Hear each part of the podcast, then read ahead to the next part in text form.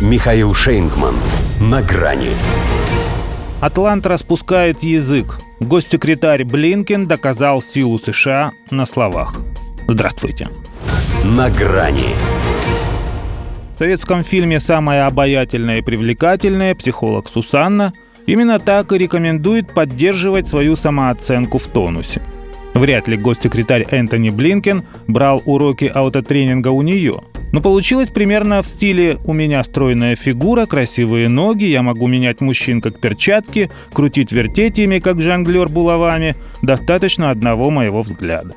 Он, правда, сразу признал, что крутить всеми мужчинами у Америки не получается, поскольку российские и китайские власти, как публично, так и в частном порядке, говорят об упадке США и убеждают в преимуществах авторитарного видения мира перед демократическим подходом. Но он и им нашел, что ответить. Мы в состоянии напомнить им и напоминаем одной мерой за другой, что сил нам хватает с лихвой. Когда доказывать силу начинают на словах, это верный признак того, что на действие ее не хватает. Собственно, и слов им теперь не всегда хватает, чтобы объяснить некоторые цифры. Вот и Блинкин вынужден просто констатировать, что над сверхдержавой сверху еще 8 стран – по объемам инвестиций в инновации в пропорции к ВВП и аж 12 по качеству инфраструктуры. Теснят, говорит, над конкуренты. Сам говорит, без публичной или в частном порядке подсказки из Москвы и Пекина. Хотя можно было бы и подсказать кое-что.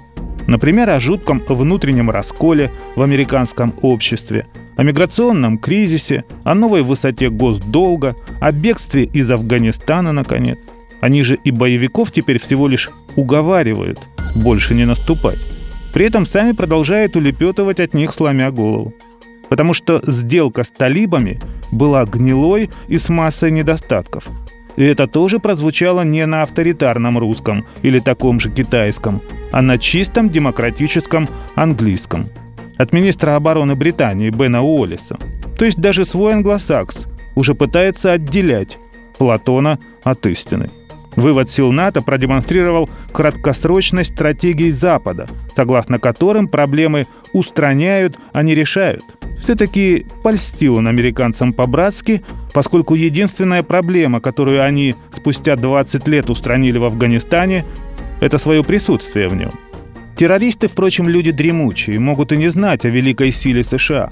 Но и Китай способен разгромить Соединенные Штаты так же быстро, как Германия Францию в 1940 году. Это в издании National Interest нашли свою историческую аналогию выражению «порвет как тузик грелку». Между прочим, американская СМИ, а не рупор пропаганды зловредных режимов. Сусане, кстати, аутотренинг тоже не помог. Муж ей безбожно изменял.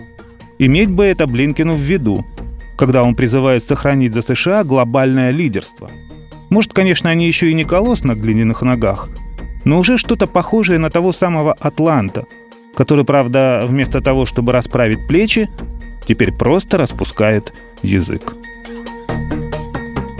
До свидания. На грани с Михаилом Шейнгманом.